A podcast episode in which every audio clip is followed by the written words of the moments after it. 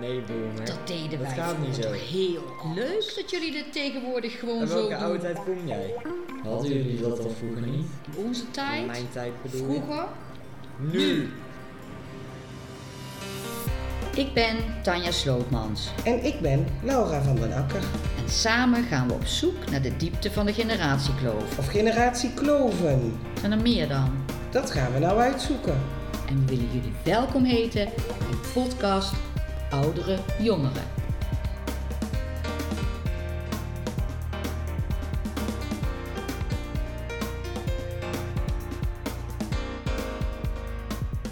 Hey Laura, Hey Tanja.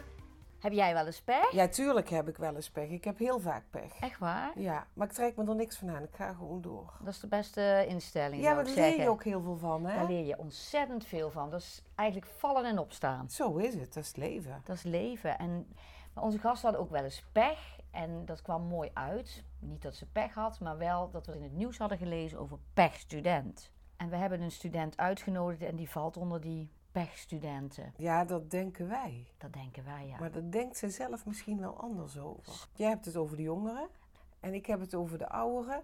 Die was ook wel een beetje een pechstudent met alles wat hij heeft meegemaakt. Maar volgens mij vindt hij het achteraf Heel spannend. heel spannend. Heel spannend, Daar komen ja. nog wel nieuwe podcasts uit, denk ik. Dat klinkt ook heel spannend wat je nu vertelt. Dus laten we gaan luisteren. We gaan luisteren. We gaan luisteren. Nou, dan zitten we alweer voor het volgende keukentafelgesprek. En vandaag hebben we um, uitzonderlijke gasten. In die zin dat het geen echte opa en kleindochter zijn, maar een podcast opa en kleindochter. En eh, dat is... René Verdiesten. Hallo René en... En Eva van Uden. Nou, leuk. En Eva, jij bent qua leeftijd... Ik ben 21 jaar oud. En René... René is 68. Eva, jij studeert ook en ben jij een pechstudent? Ja, dat voelt ook wel een beetje raar inderdaad. Dat eh, over een jaar opeens iedereen weer vergoedingen krijgt. Terwijl ik heb straks toch wel, als ik op mijn eh, duo inlog, een groot bedrag daar staan. Wat Ja. nog afgelost moet worden. Dus In welke eh, bedragen moeten we dan denken? 2000 of 20.000? nou, ik denk eerder richting de 20.000 Ja. dan de 2000. Ja. Ja. ik zit nu al in mijn derde jaar. En eh, ik heb toch al wel redelijk wat opgebouwd. Ik weet het zelf niet eens precies. Dus ik denk van, ik ga nog nu even genieten en niet te veel daarover druk maken. Maar ik denk al dat er al redelijk wat... Of ja, ik, ik heb het wel ooit gezien. Het is al wel redelijk aan het opbouwen. En heb je Dus, dan eh, angst voor de toekomst? Van ik moet dat eerst. Nou, eigenlijk, eigenlijk niet eens op dit moment. Eh, ik heb het idee van ik wil echt volledig uit deze tijd halen. En ik ga er dan later sowieso geen spijt van hebben. En ik neem aan dat als ik gewoon door blijf werken en ben op zich best een doorzetter, dat ik gewoon een goede baan kan krijgen. En dat het dan uiteindelijk wel goed komt. Maar het is natuurlijk wel een beetje ja, vervelend dat studenten van nu, of de komende studenten, wel weer gewoon zoals vroeger een vergoeding gaan krijgen. Als je net tussen het wal en het schip valt, Ja. het. Ja. Ja, ik zit precies in de jaren dat het wegge- weggevallen is. Was dat bij jou, René? Was jij ook... eh, Oh nee, ik kom uit een goede tijd. Hè. Wij hadden, eh, er waren wel studiebeurzen, maar daar kwam ik niet voor in aanmerking, want mijn vader verdiende te veel. Dus er was wel een houtje bijten, maar ja, ik ben eh, al vrij snel gaan werken in een restaurantje van vijf tot negen s'avonds. Dus ik verdiende zelf op een gegeven moment genoeg. Toen zei ik tegen mijn ouders, ik hoef geen toelage meer en ik kan, kan mezelf wel bedruipen. En ik ben ook gewoon, eh, toen ik klaar was met studeren, had ik ook geen studieschuld, helemaal niks. Niks opgebouwd, Niks geleend. niks geleend. Dat is echt mooi. Dat is een nieuwe, sta- andere start dan Ja. wat jij gaat... Ja. eh, ja. Het is heel anders, ja. Als ik ook hoor over hypotheken krijgen en zo, dat het ook best wel lastig kan zijn als Ja. er een studieschuld eh, Ja, staat te geloof wachten. ik Dus ook, ja. het is wel Ja. een fijn idee als je zoiets afsluit, gewoon helemaal met blanco. Gewoon, eh, ja, niks Wat hebben jullie gestudeerd? Eh, z- zal ik eerst gaan? Ga jij maar Ik, eerst, heb, ja. eh, ik doe nog steeds een studie International Business Administration, dus een soort internationale economie-achtige studie. En jij? Ik ben begonnen met het studeren van Nederlandse taal en letterkunde. Dat heb ik gedaan tot mijn kandidaat. En toen vond ik niet zo interessant meer. Toen ben ik overgestapt naar algemene taalwetenschap. En daar heb ik mij gespecialiseerd in de psycholinguïstiek. Dat is een combinatie van psychologie en taalkunde met de nadruk op taalkunde. En dan bestuderen ze bijvoorbeeld de psychologische processen die eh, ten grondslag liggen aan het leren lezen en schrijven. Dus ik vond het een heel interessante crossover. Maar daar kan je helemaal niks in worden. Helaas. Ja, wat was, was dan jouw ben je idee? afgestudeerd psycholinguist en dan kun je helemaal niks worden. Maar ik had wel eh, na mijn kandidaat Nederlandse taal en letterkunde had ik wel mijn didactische aantekeningen gehaald. Dan doe je een half jaar iets van pedagogiek, pedagogische dingen. Je, loopt een beetje stage op een middelbare school en dan krijg je eh, het bewijs dat je les mag geven, terwijl je dat helemaal niet kan. Dus dat is raar hoor. Maar Dat was ik ook helemaal niet van plan om les te geven. voordat je die studie ging was doen, had je toen niet bedacht van als ik die studie doe, wat kan ik dan worden? Nee, nee, dat is dom hè. Volgens mij ben ik Nederlands gaan studeren om mijn vader een plezier te doen. Mijn vader kwam, die had ULO gedaan. Dat was nog van voor de MULO, had je de ULO. En die, eh, die was een beetje leerlingjournalist geworden en die heeft zich later opgewerkt bij, bij Dagblad De Stem in Breda. Maar die had eigenlijk altijd heel graag iets in de letterkunde willen studeren of zo. Liep altijd gedichten voor te dragen en van alles. Ik denk, nou, als die man nou eens een plezier doet, als ik nou eens in plaats van hem Nederlands ga studeren. En toen ik daarmee bezig was, toen had ik eigenlijk helemaal niet zo'n goed idee. Want wat, wat het enige wat ik kan worden, dat had iedereen toen ook al gezegd, is leraar. Nou, dat wilde ik helemaal niet.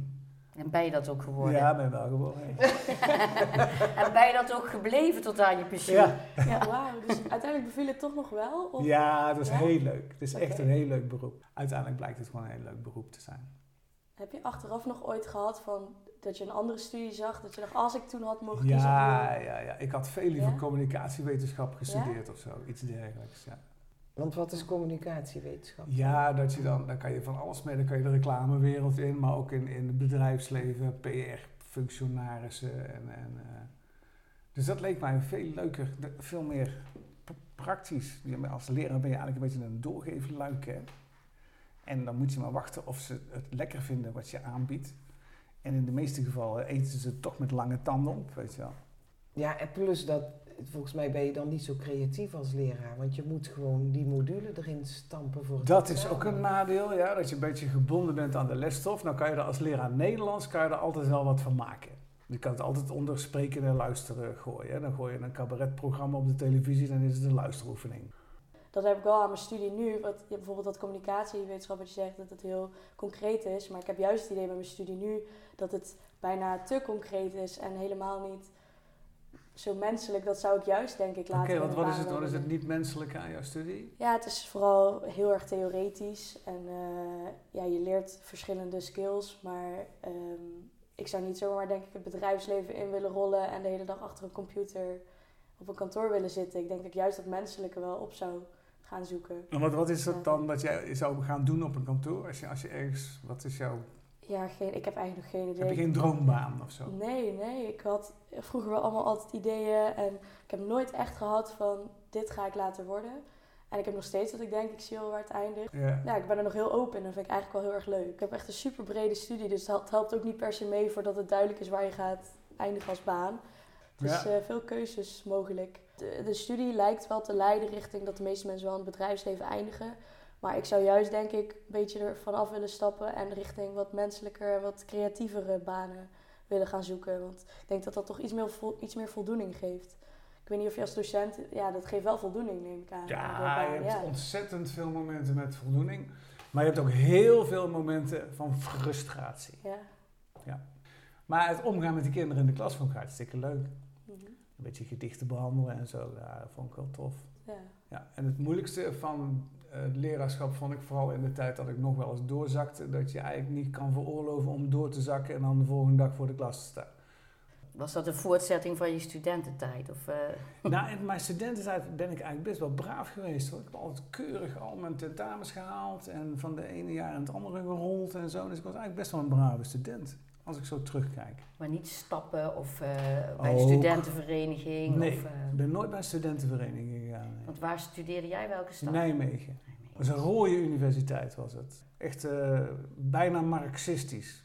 Nee, ik ging natuurlijk wel uit, maar ik weet niet, minder dan, dan jullie. Hoe doen jullie dat tegenwoordig? Veel uit, veel Ja, uit. iets te veel over het algemeen, maar eh, nee, ja, vooral nu alles weer open is, nou, sinds eh, februari of maart of zo, is het wel weer echt volledig uh, Eigenlijk heb jij dus gewoon twee jaar keihard kunnen studeren, Eva, of nee? Ja, dat zou je denken, maar nee, ik haal gewoon ook al mijn tentamens helemaal netjes, maar ik geniet ook wel van het studentenleven tot, eh, Ja, dat moet ook tot de max. eh, ja, dus... eh, In welke stad Ja. studeer je? In Tilburg. Oh, Dus ook leuk. ja, qua gezelligheid denk ik, eh, ik ben een groot fan van Tilburg. En ik moet zeggen, nu ik eenmaal op kamers woon, ik woon nu al twee jaar op kamers. Ik wil niet meer terug. Ik, ja, ik ben elk weekend nog thuis hè, ja, bij mijn ouders. Maar die ervaring die ik heb opgedaan in een studentenhuis was, ja, dat is gewoon, had ik nooit willen missen. Met- hoeveel Dus- mensen woon je in een huis? Ik woon met zeven mensen. Zeven alle- Allemaal meisjes of gemengd? Nee, of- eh gemengd. Ja, we wonen nu met eh, drie jongens en vier meiden, maar dat wisselt nog wel eens qua. Ehm, eh, ik vind dat wel heel leuk, dat gemengde. Dat mengt, ja, Ja. brengt leuke sfeer in huis. Eh, als je bij een studentenhuis eh, Mhm. een kamer wil huren, dan moet je toch eerst gekeurd worden door de mensen die daar wonen en zo. Kijkavonden, ja, Ja. dat is altijd een heel concept. Iedereen heeft er een beetje een hekel aan, maar je bent je echt een beetje nep aan het voordoen. Je krijgt waarschijnlijk vijf minuten op de hele avond om jezelf te laten zien. En dan moet je maar hopen dat ze jouw persoonlijkheid hebben kunnen zien. Ehm, maar ja, gelukkig ben ik er dus wel doorheen gekomen. Hoe heb je jezelf Maar- daar naar binnen gepraat? Nou, bij het huis, ik heb in twee studentenhuis gewoond. En eh, in deze was een online kijkavond. Dus eh, dat kon toen niet fysiek. En eh, ja, ik heb gewoon een beetje leuk met hun gepraat. Het was wel een voordeel aan dat het online was dat ik... ze hadden een soort van 10 of 20 minuten voor mij ingepland. En normaal op zo'n avond fysiek ben je met allemaal mensen samen in een ruimte. En nu was het echt soort van 10 minuten gesprekje. En ik denk dat ik mezelf gewoon goed heb kunnen laten zien. Dus, Maar wat eh, voor vragen stellen ze dan?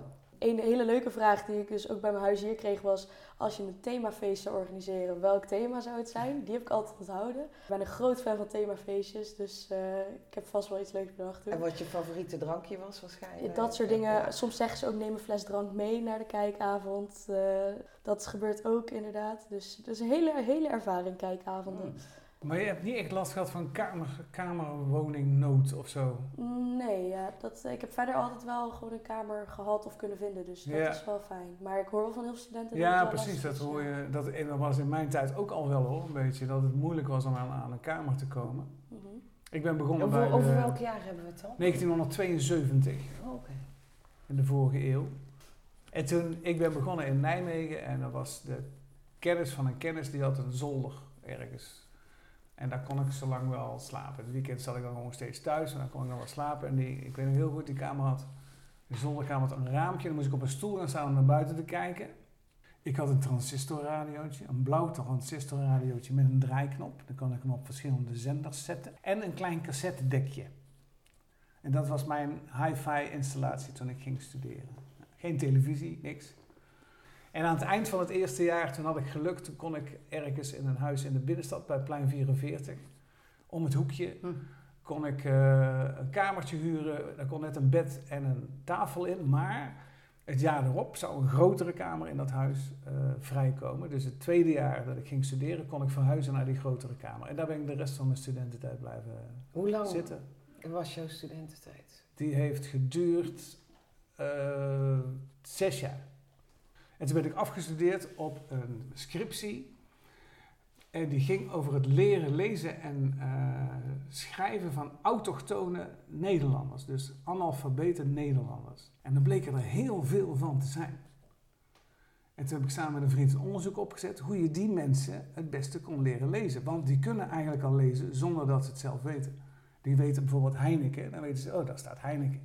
Maar ze weten alleen niet uit welke letters het is samengesteld. Dus hebben wij een methode ontwikkeld om die mensen op die manier te benaderen om te gaan leren lezen. En eh, ja, dat is een, eh, een gewaardeerde scriptie geworden. En toen dachten we, nu kunnen we dus verder onderzoek gaan doen. De universiteit gaat ons aannemen, want die gingen een plaats vrijmaken op de universiteit om dat te gaan onderzoeken. Toen dacht ik, nou doen we dat samen als duobaan. En toen namen ze iemand uit Utrecht. Oh ja? Was je bedankt. Die helemaal geen ervaring had met dat onderzoek. Oh. Die hebben daarna gesproken en zei: Ik ging elke avond met jullie scriptie naar bed, want ik wist er helemaal niks van. Maar hij had meer onderzoekservaring. Dus hebben ze hem genomen. Ben ik in militaire dienst gegaan. Echt? Ja.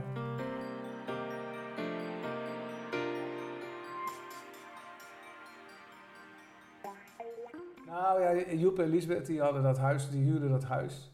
Dat was prachtig mooi. Nou ja, prachtig mooi. Het was gewoon een betonnen iets. Boven Café de Plak zat het. Maar ja, Joep en Lisbeth woonden dan samen op de eerste verdieping. En ik woonde op de, de tweede. En eh Hilbrand woonde op de derde. Dus we woonden er met drie mensen. En was hartstikke leuk. Midden in de stad. En, eh, en bij Café de Plak had je een kelder waar je kon dansen. Dat heette Onder de Plak. Alleen, het was een homofiele café, hè? Oh, dat heb ik nooit De geweten. plak, ja, de plak was, dus je moet, moest met je rug tegen de muur gaan staan. Dat was het veiligste. Als je in het café stond. En anders kreeg je... eh, Geen klap op je kont. ja.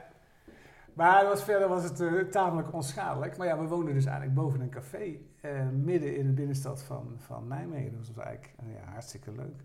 Eva, neem Ja. ons dus mee naar een, een week in het studentenleven. Ga je op maandag al gelijk aan de boemel? Of, eh, Eh, nou, als we het over deze week hebben, ik heb eh, maandag, dinsdag en woensdag in de kroeg gestaan. dus eh, ja, deze week was wel intens al. maar aan de voorkant van de bar of erachter? Voor de bar? Gewoon om te, om te dansen en te zingen. Gewoon, eh, er zijn elke week wel weer dingen gepland. eh, leuke dingen met. Of ik zit bij een studievereniging, daar hebben we vaak evenementen. En dinsdag was gewoon gezellig met huisgenoten. Dus vaak als je uit wil, kun je in principe denk ik elke avond van de week uitgaan. Want er zijn altijd al mensen die mee willen. Maar het is gezonder om dat niet te doen natuurlijk. Maar is het te Maar, eh, betalen? Nou, dat eh, mijn rekening denkt nu na corona wel van, eh, oh, het gaat weer open allemaal en je kunt weer alles. Dus eh, voor nu denk ik, ik ga even uitleven en gewoon doen waar ik zin in heb. Maar op een gegeven moment zal het, het zal niet jarenlang zo door kunnen gaan. Nee, want wat betaal je voor een pilsje? Nu 3 euro. Ja. Ja. het is echt niet normaal. Maar je hebt geen, eh, geen baan erbij of zo? Geen, nee, op eh, dit moment ook niet. baantje. Wel nee. gehad? Ja, ik heb eh, een hele tijd geleden in de supermarkt gewerkt. Toen als eh, freelancer wat dingen gedaan, dus van die losse klussen. En nu heb ik besloten om het voor nu even helemaal op pauze te zetten. Want eh, ik wil nu even volledig gaan genieten nog.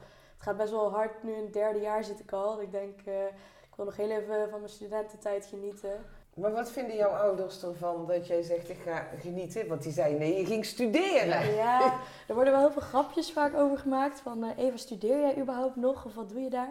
Maar eh, ja, ze, ze steunen me volledig in wat ik aan het doen ben. En Ook financieel. Ja, nou ja, ik leen dus ook. Zij steunen mij er ook wel volledig in. En ze denken nu ook, ga nu maar even genieten. In de afgelopen twee jaar zijn er toch ook heel veel dingen niet doorgegaan. En die denken nu ook van, nou, het komt allemaal wel goed. En ze vertrouwen mij dat ik heb altijd mijn zaakjes op orde. Dus dat komt op dit gebied ook wel weer goed. Mijn ouders zouden mij niet volledig kunnen ondersteunen in wat ik nu allemaal doe. Als ik niet zou kunnen lenen, dan zou ik gewoon in principe niet kunnen studeren of thuis wonen en verder niet zo heel veel ernaast doen. Dan zou het misschien lukken, maar terwijl je er eh, zoveel van kan leren. Hoe gaat dat lenen? Krijg je dan iets, eh, moet je zeggen, mijn school kost dat per jaar. Krijg je daar een bedrag voor? Krijg je ook leefgeld? Krijg je ook Ja, iets om op kamers te gaan? Je kunt het precies zelf instellen. Je kunt ook elke maand veranderen hoeveel je eh, binnen wil krijgen. En ehm, er is dan inderdaad en een lening die je kunt, gewoon kunt aanvragen, een soort algemene lening, wat vooral ook voor het, het leven is. En je hebt dan ook nog collegegeldkrediet, dat kun je ook nog aanvragen. En dan krijg je ook nog elke maand krijg je ook, ook wel geleend, maar dan krijg je ook nog een bedrag waarmee je je, studie, je collegegeld kan betalen. Dus het, is, het ligt volledig aan jezelf hoeveel geld je wil lenen in een maand. En dat kun je ook nog aanpassen elke maand. Dus Je Dat moet is, je het eh, verantwoorden waar je het aan uitgeeft of niet? nee, helemaal niet. Eh, nee, Je kan net voor feesten wat je je wil. kunt, eh, eh, elke ja. dag gaan feesten van Ja. het geld. eh, dat, Je moet eh, het alleen straks terugbetalen. ja, dat is dus wel het ding. Ja. Ja. Maar in mijn tijd, opa vertelt, was heel mooi dat ik, ik ging studeren in 1972. Toen was het collegegeld was 100 gulden per jaar. Ja, maar kijk. En dat verhoogden ze, toen ik ging studeren, van 100 naar 1000. Zo. Zo, was dat Toen- een grote switch, ja. Toen Ja. is de hele universiteit plat gegaan. Alle univers eh, de Universiteit van Nijmegen helemaal. Staken, staken. Protestant, protestmarsen en dit en dat. Nijmegen was sowieso een hele rode universiteit. Dus daar stonden ze al heel snel bovenop de barricade met een pontje bakstenen. En eh, toen, ergens in december of zo, werd het teruggedraaid van 1000 naar 500. Iedereen tevreden, maar toen waren ze dus wel van 100 naar 500 Ja, gegaan. dat is ook al veel. Dus dat is slim, hè? Verhogen naar 1000. Dan zeg ik, nou, dan doen we 500. Dan is het toch wel 100 naar 500 gegaan. Toen was het 500 gulden. Maar wat kost een collegejaar nu? Nu kost het, eh, het eerste jaar is 1000 euro en het, vanaf het tweede jaar is het 2000 euro. Oh, dat valt me mee. En naar het buitenland, want jij doet natuurlijk wel international business, maar sowieso volgens mij gaat tegenwoordig iedere ehm, student naar het buitenland. Mhm. Ja, er zijn veel, veel mogelijkheden tegenwoordig. Ja. In mijn studie was het best wel echt super normaal om dat te doen. Het is niet in elke studie even normaal, maar het kan bij de meeste studies wel. Dus eh, ja, ik ben ook naar Lissabon geweest, eh half jaar geleden, voor vier maanden. Dus dat was wel echt een hele grote ervaring en heel leuk. Maar het lijkt me misschien wel dat dat vroeger minder snel mogelijk was. Ik weet niet hoe dat... Ik kan, ik kan, het? uit mijn eigen studententijd kan ik me niet herinneren dat er veel studenten naar het buitenland gingen. Nee. Echt voor mijn generatie, bijna iedereen wil naar het buitenland, ergens in hun leven. Omdat ja, iedereen is er toch soort van in geïnteresseerd. Of, Wat brengt jou dat buitenland? Eh, Wat heeft dat jou gebracht eh, naar dan, zeg maar... eh, ik denk een hele hoop. Ik heb sowieso het idee dat ik... Ja, ik ben heel, veel, heel erg veranderd. Ik heb heel veel over mezelf geleerd. Het was echt... ehm, wat mensen wel eens zeggen, als je van een situatie af kan stappen, dat je er dan pas objectiever naar kan kijken. En dat ik echt een soort van zelfreflectie heel erg heb geleerd daar. Dus eh, het was een super ervaring. Ik heb allemaal mensen van over de hele wereld ontmoet. Dus het is een hele grote ervaring geweest. Alles in En, het eh, Engels? Alles in het Engels, maar mijn studie in Nederland is ook helemaal in het Engels. Ja, dat Dus, is ook eh, natuurlijk anders. Dat Ja. was ik wel gewend. Ja, alles presentaties, eh, lesstof. eh, docenten komen ook vanuit de hele wereld. Dus eh, het is allemaal in het Engels. Ongelooflijk, ik, ja. eh, ja. En voelde het een Ja. beetje als vakantie of was het toch hard werken daar? Eh, ik moet zeggen, ik heb daar harder gestudeerd dan hier in Nederland. Ook omdat ik het wel gewoon zeker wilde halen. Ehm, maar ook wel echt heel veel ontdekt. En het was ook wel gewoon elke middag of elke avond eh, nieuwe dingen ontdekken. Of toch de stad in daar. Of Eh, geef een eens een voorbeeld. Wat, wat kun je ontdekken? Eh, in, ja, rond Lissabon waren er al heel veel kleine dorpjes waar je überhaupt... Eerst zou, zou ik daar nooit over na hebben gedacht om daarheen te gaan. Maar één keer ben ik er ook gewoon helemaal in mijn eentje op uitgetrokken naar een eh, dorpje in de buurt. Echt prachtig, eh, bij het strand met zonsondergang. Toen dacht ik echt, wow, dit soort dingen zijn echt... Dit moet ik vaker doen. Gewoon hele leerzame Voelde je ervaringen. ook gewoon bijna fysiek, want dat proef ik een beetje uit jouw woorden, eh, dat je voor het eerst alleen Ja, ergens was? Het was wel super. Ik ben mijn hele leven al heel zelfstandig geweest, maar dit was echt nog het volgende level in zelfstandigheid. Het was, ik kon daar alles doen wat ik maar wilde en eh, je had alles zelf in de hand, inderdaad. En, en natuurlijk zijn er ook moeilijke tijden, want het is toch wel een heel nieuw leven wat je opeens even voor een paar maanden een gaat beetje oppakken. eenzaam misschien? Ja, nou, ik heb me gelukkig niet veel eenzaam gevoeld, maar het was wel soms dat het even lastig was of zo. Dat, eh, ja.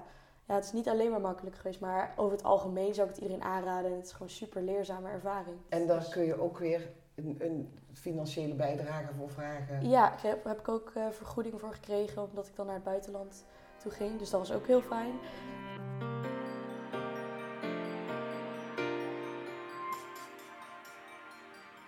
Maar als wij een, eh, een eh, scriptie moesten ver- vermenigvuldigen, dan ging het met zo'n oude stencilmachine. Moest, Ja? je zo, moest je zo draaien aan het stencilapparaat. En van tevoren zat je op die stencils te tikken. Met die lak zat je die foutjes te verbeteren. Als je ziet hoe dat nu allemaal gaat, hoe dat, hoe dat in al die jaren veranderd is. Ik vind het zo is raar om te beseffen dat dat nog niet eens zo lang geleden Het is. is helemaal nog niet zo lang, want zo oud ben ik nou ook weer niet. Nee, dat, dat geloof ik. Nee, maar we stonden echt met z'n aan zo'n stencilapparaat te draaien. Hoor. Ja, Ja, is ik had allerlei schrijfopdrachten. Die gaf aan het begin van mijn carrière in Nederlands hadden ze allemaal schrijfopdrachten voor die kinderen. En die, en die typte ik dan. En dan het jaar erop moest je een klein beetje veranderen, maar dan moest je helemaal opnieuw typen. Dan hadden wij zo'n zo'n eh, amanuensis rondlopen. Die had een Commodore 64 computer. Die zei, dan kan je ook eh, die teksten en dan kan je ze bewaren. En volgend jaar gewoon een beetje veranderen. Ik zei, nee, echt waar? Ja, dat kan. Ja, als je ziet hoe snel dat allemaal gegaan is, ongelooflijk. Wij moesten de studieboeken, waar we iets uit moesten leren, moesten we echt bij de boekhandel gaan kopen. Als je niet zo heel veel geld had, dan probeer je op een andere manier aan het boek te komen. Want zoveel geld hadden we niet. En dan, dat was het. Wel. Tegenwoordig liggen alle bibliotheken uit de hele wereld liggen voor je open. Ja, ik moet ineens bedenken, wij moesten de week voor school dan de boeken ophalen. Ja. Dat was een gigantische stapel en dan ging je eerst een middag zitten boeken kaften. Ja. Heb jij dat nog Ja, gedaan? ja, op de middelbare school wel, maar ik moet zeggen, in mijn studententijd, ik heb denk ik maximaal drie boeken gekocht en de rest allemaal online. Ja. En we hebben ook online lessen die zelfs zijn opgenomen, die je gewoon kan kijken wanneer je maar wil. Ik van mijn zoon ja. Ja, dat is ideaal. Eigenlijk zoveel vrijheid geeft dat. Zowel de optie van op eh, campus, eh, in de collegezaal, of gewoon online dat je een eh, video kijkt van een uur en dat je denkt eh, dat, eh, nou, weer er eentje doorheen, weer een... mag je zelf college. kiezen. Ja, dan kun je kiezen wanneer je wil kijken en dat vind ik, dat is Maar ideaal. of je erbij bent live of dat je online kijkt, mag je ook kiezen. Bij, bij sommige vakken, ja, het is nu een beetje de terugswitch naar sommige vakken denken, oké, we gaan toch wel weer fysiek in de collegezaal alleen maar lesgeven. Maar er zijn ook vakken die inderdaad zeggen, we hebben de, de recordings online gezet. En er zijn ook live sessies. En ja, je mag zelf bepalen wat je wel bijwoont of niet bijwoont. En je kunt zelf weten wanneer je die lessen kijkt. Dus Want mis je dan niet, vooral als docent denk ik, mis je toch de connectie met de leerling? ik denk dat er veel minder studenten in de collegezalen zitten dan eerst. dan Je kent jij dus altijd de in de- leerling niet. Zat jij altijd in de collegezaal? Als ze niet te vroeg begonnen wel. ik heb één eh, vak gehaald. Dat is geloof ik ook het eerste jaar dat ik studeerde. De 18e eeuwse letterkunde. Weet je, dat begon was op vrijdagmorgen om eh 9 uur begon dat. En hadden we, donderdagavond hadden we toch wel een beetje stapavond, soort van stapavond. Dus dat tentamen heb ik gehaald, en die- zonder dat ik die docent ooit gezien heb. Want dan neem je aantekeningen over van anderen en zo. Maar niet omdat het online is. Nee, dan moet je, ben je echt afhankelijk van mensen die wel gaan. Hè? Mhm. Dat een beetje te volgen. En natuurlijk de, de, de syllabus kreeg je gestenceld. De syllabus gestenceld kreeg je dan. Maar ik, zat, ik, vond, ik vond het heerlijk om naar college te gaan toen ik algemene taalwetenschap studeerde. Want dan kon ik bij het psychologisch lab kon ik colleges gaan volgen van professor Leeveld. Die gaf psychologie. Dat vond ik zo leuk. Daar ging ik met plezier naartoe. Ja, daar kreeg je wel motivatie van, als je het echt interessant Ja, vindt. was een eh, hele ja. goede docent was dat. Die kon dingen ook zo verschrikkelijk leuk en interessant uitleggen. Ja. Nee, je bent niet de eeuwige student geworden. Nee, nee, zeker niet. Nee. Ik heb één jaar lang over gedaan als strikt noodzakelijk was, denk ik. Ja, maar er werd geen limiet. Nu moet je Ja. binnen een aantal jaren klaar zijn. En toen mocht je al Ja. deden. En studiepunten moet je toch ook halen tegenwoordig, Ja, ja, of ja. niet? Ja, vooral in het eerste jaar, dan moet je een bepaald aantal studiepunten Ja. halen. En anders mag je niet eens met de studie doorgaan. Precies. En eh, vanaf het tweede jaar kun je wel zelf, dan is het iets vrijer. Dan, eh, maar je moet wel uiteindelijk aan het eind van je studie al je studiepunten van, het, van de studie Ja. gehaald hebben. Om Ja, dat was, dat was nieuw voor mij. Want in mijn tijd was het gewoon nog, je mocht één onvoldoende hebben, bij wijze van spreken. Hè? Dan had je, kreeg je een aantal vakken en dan mocht je één vijf hebben van al die vakken. En dan eh, mocht je door naar het tweede jaar. Ja, de, in- oké. Ja, nu ligt het zo open, er zijn zoveel dingen mogelijk. En Hm. ook inderdaad, je mag echt schuiven met je vakken van... Oh ja, dit vak doe ik eh, over een jaar, want dan kan ik nu dit doen. Of dan kan ik of naar het buitenland of stage lopen. Of, er zijn zoveel mogelijkheden dat het bijna moeilijk wordt weer om te Maar kiezen. zeg, hoe gedisciplineerd moet je dan zijn? Ik bedoel, ik Ja. eh, zou dan ook denken, oh, oh, oh, dat kan straks. Of, Ja, discipline is wel nodig, want inderdaad, je hebt heel, heel veel vrijheid tegenwoordig in je studie. En je moet natuurlijk achter, ja, aan het einde wel allemaal gehaald hebben, maar die vrijheid is aan de ene kant super fijn, maar je moet wel de discipline hebben om ja, iets ermee te kunnen doen. Eh, En heb jij nog ontgroeningsverschijnselen Dingen. gehad of niet? bij, ja, nou, ik heb dus een jaartje bij een studentenvereniging gezeten om, om dat maar een keer mee te maken. En ehm, daar was wel een ontgroening, alleen toen kon het al niet helemaal doorgaan zoals het Ah. normaal was. Dus ik heb het niet volledig meegemaakt, gelukkig maar. Want het is helemaal niks voor mij, zo'n ontgroening. Nee. Qua al die gekke fratsen die ze daar uithalen, dat, nee, dat hoef ik echt niet aan mee te doen. Ja, precies. Nou, in mijn tijd had je dan in Nijmegen had je Carolus Magnus. Heet. Dat Mhm. was echt een, de, het koor. Maar het was natuurlijk onder mijn... eh, de mensen die dachten zoals ik, was het niet bon ton om bij een koor te gaan. Weet je, dat, daar, daar wensten wij ons wel van te distancieren. Ja. maar jij bent nog uit de tijd van de LSD-trips natuurlijk. Dat, dat heb ik nooit gedaan. Maar wij, ik ben wel van de Nederwiedewiedewiet. Ja, dat- Dat hoort bij, voor jou niet bij feesten en, en, Nee, ik hou het, eh, ja, ik drink wel redelijk wat alcohol. Dat is dan mijn... eh, en ballonnetjes. Dus smak- nee, ook niet, ook niet. Nee, ik hou me daar allemaal lekker Dat vanaf. is- eh. Dat was in mijn tijd helemaal niet, Nee, ballonnetjes. Nee, eh, toen ik daarvan hoorde, eh, dacht ik van, wat, eh, wat nu? Wat nu weer? Ik ben niet zo van het experimenteren, want anders had ik toen ook al een keer, want LSD werd toen wel veel uitgeprobeerd in mijn tijd. Nou ja, toen ik klaar was met studeren, moest ik meteen in dienst. En toen ik uit dienst kwam, bleek dat er niemand op mij zat te wachten. hoor. nee, dat was in die tijd ook. Ik kon geen werk vinden. Zo, dus niet Ja. Ja, was dat, eh, lastig? Solliciteren, solliciteren. We zaten helemaal niet op een. Nergens zaten ze op een leraar Nederlands te wachten. En toen heb ik op een gegeven moment een sollicitatiebrief geschreven naar, een, naar Zwijndrecht ergens of zo. Ik gezegd, van, nou ik schrijf deze brief wel, maar het heeft toch geen zin. Want jullie nemen alleen maar mensen aan met ervaring. En ervaring krijg ik niet, want niemand neemt me aan. Dus zit een beetje in een eh, vicieuze cirkel. En toen op grond daarvan werd ik op gesprek genodigd door de directeur. Die zei, ik wil toch wel eens eventjes... eh, En toen nam hij me nog aan ook.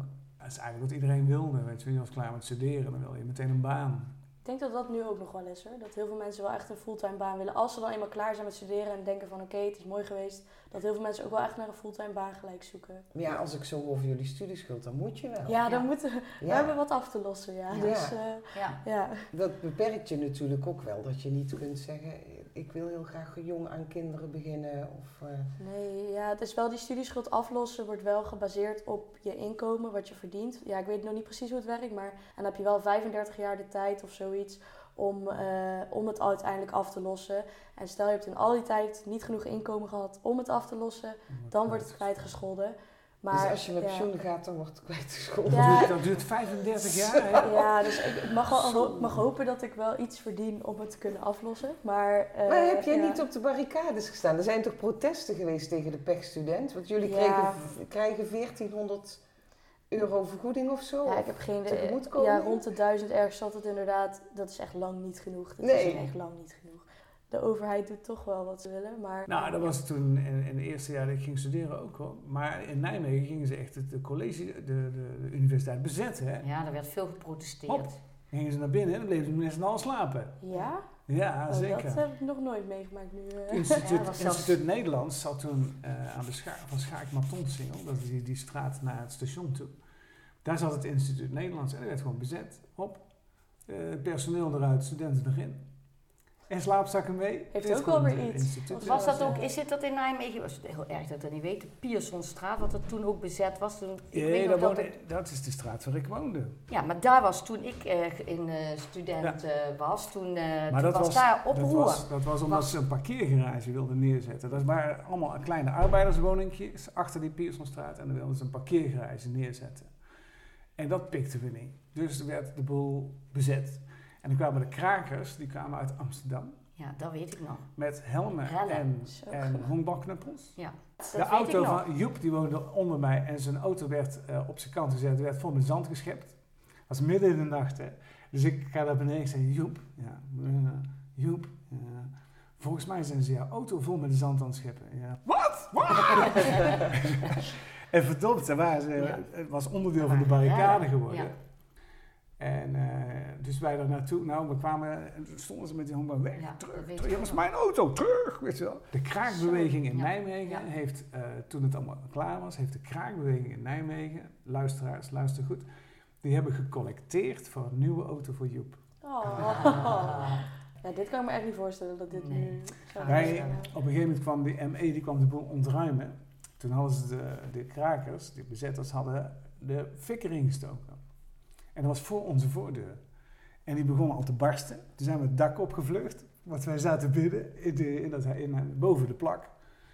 Eh, dus, maar we konden niet naar beneden, want er stond de boel in de hens. Dus, en boven waar het plafond was, en was een dakdingetje, zijn we het dak opgevlucht. Er zijn nog foto's uit die tijd waarop je ons kunt zien staan, op het dak. Ja, dat waren tijden, verschrikkelijk. Maar dat ging hard op haar hart tegen hart dan. Andere tijden. Nou, Zo spannend is het in Tilburg niet, hè? Nee, dit hebben we nog niet meegemaakt hoor. De, nee, dat hoop ik ook niet dat eh chaos. ja, maar dat was de, de studentenbeweging in die tijd. Was er, je had de bezetting van het Ja. Maagdenhuis, Ja. de Maagdenhuisbezetting kan ik me nog Ja. herinneren. Studenten waren heel erg maatschappelijk betrokken. Ja. Dat is nu wel minder. Hè? Ja. Die, die, dus dat van- studenten Ja, zich massaal in het maatschappelijk debat mengen. ja, als ik dit allemaal hoor, dan denk ik, wij zijn hier allemaal niet mee bezig. Tenminste, de kringen waar ik me bevind zijn hier niet mee bezig. Ja, waar vooral nu onder studenten wel op gefocust wordt, is dingen als duurzaamheid en zo. Daar is wel heel Ja. veel Ja. gaande. Maar dit soort protesten en maatschappelijke invloed eh, krijg ik in ieder geval niet mee op dit moment dat dat Nee. onder studenten zo groot is. Nee, we liepen door de straten van Nijmegen. Studie van en voor het volk. Studie van en voor Zo. het volk. Wij zijn ook nog een keer met de bus naar, de, naar het Malieveld gegaan. En eh, ja, Deekman is van onderwijs, is hij wel van bovenwijs. Dat waren Ja. van die leuzen Ja. Ja. tegen eh alle... Maar de studentenbeweging was vroeger, Ja. maar misschien vergis ik me erin hoor. Met spandoeken, met... eh, Dat de studentenbeweging vroeger veel maatschappelijker betrokken was. Zich mengde in het maatschappelijk debat op een of andere manier. Nou, Verlang jij terug naar je studententijd? Ja, ik vond dat wel een, een, een fijne, onbezorgde tijd, ja.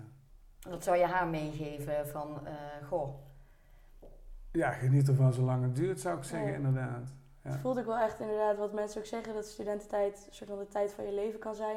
Zo voelt het op dit Ja, je moment maakt ook ook wel. vrienden voor het leven. Ja, het is, je maakt zoveel mee en het is inderdaad nog niet dat vaste leven van wat later waarschijnlijk komt, maar heel vrij. Dus probeer er ook volledig van te genieten, inderdaad, wat je ook Mooi. zegt. Ja, Nou, leuk om een beetje te horen van ja ik vond het ook superleuk. Ja. Ja. Dankjewel. Dank Ja, jullie. jullie bedankt. Ja. Hey Laura, weet jij waar ik René eigenlijk van ken? Van Theater Achterom in Breda. Daar spelen wij trouwens 19, 20 en 21 mei aanstaande het toneelstuk De Kersentuin van Tsjechov in Mariendal, Breda. Mocht je het leuk vinden om te komen kijken, dan kan je kaartjes kopen via www.theaterachterom.com. Bedankt dat je hebt geluisterd naar deze podcast. Vind je onze podcast leuk? Abonneer je dan of vink volgen aan. Dan krijg je automatisch bericht wanneer er een nieuwe aflevering beschikbaar is. Je kunt ons trouwens ook volgen op Instagram, oudere jongeren. Daarop vind je foto's van onze gasten. Ben je jong of oud en wil je zelf ook een keer meepraten? Meld je aan via ouderejongerenpodcast.gmail.com En wie weet praat jij een volgende keer met ons mee. Bekijk ook de website schrijfjuf.nl van Laura voor leuke verhalen en ook een link naar deze podcast. De muziek die je hoort is van Jason Shaw. Je vindt rechtenvrije muziek op zijn website audionetics.com. Tot snel!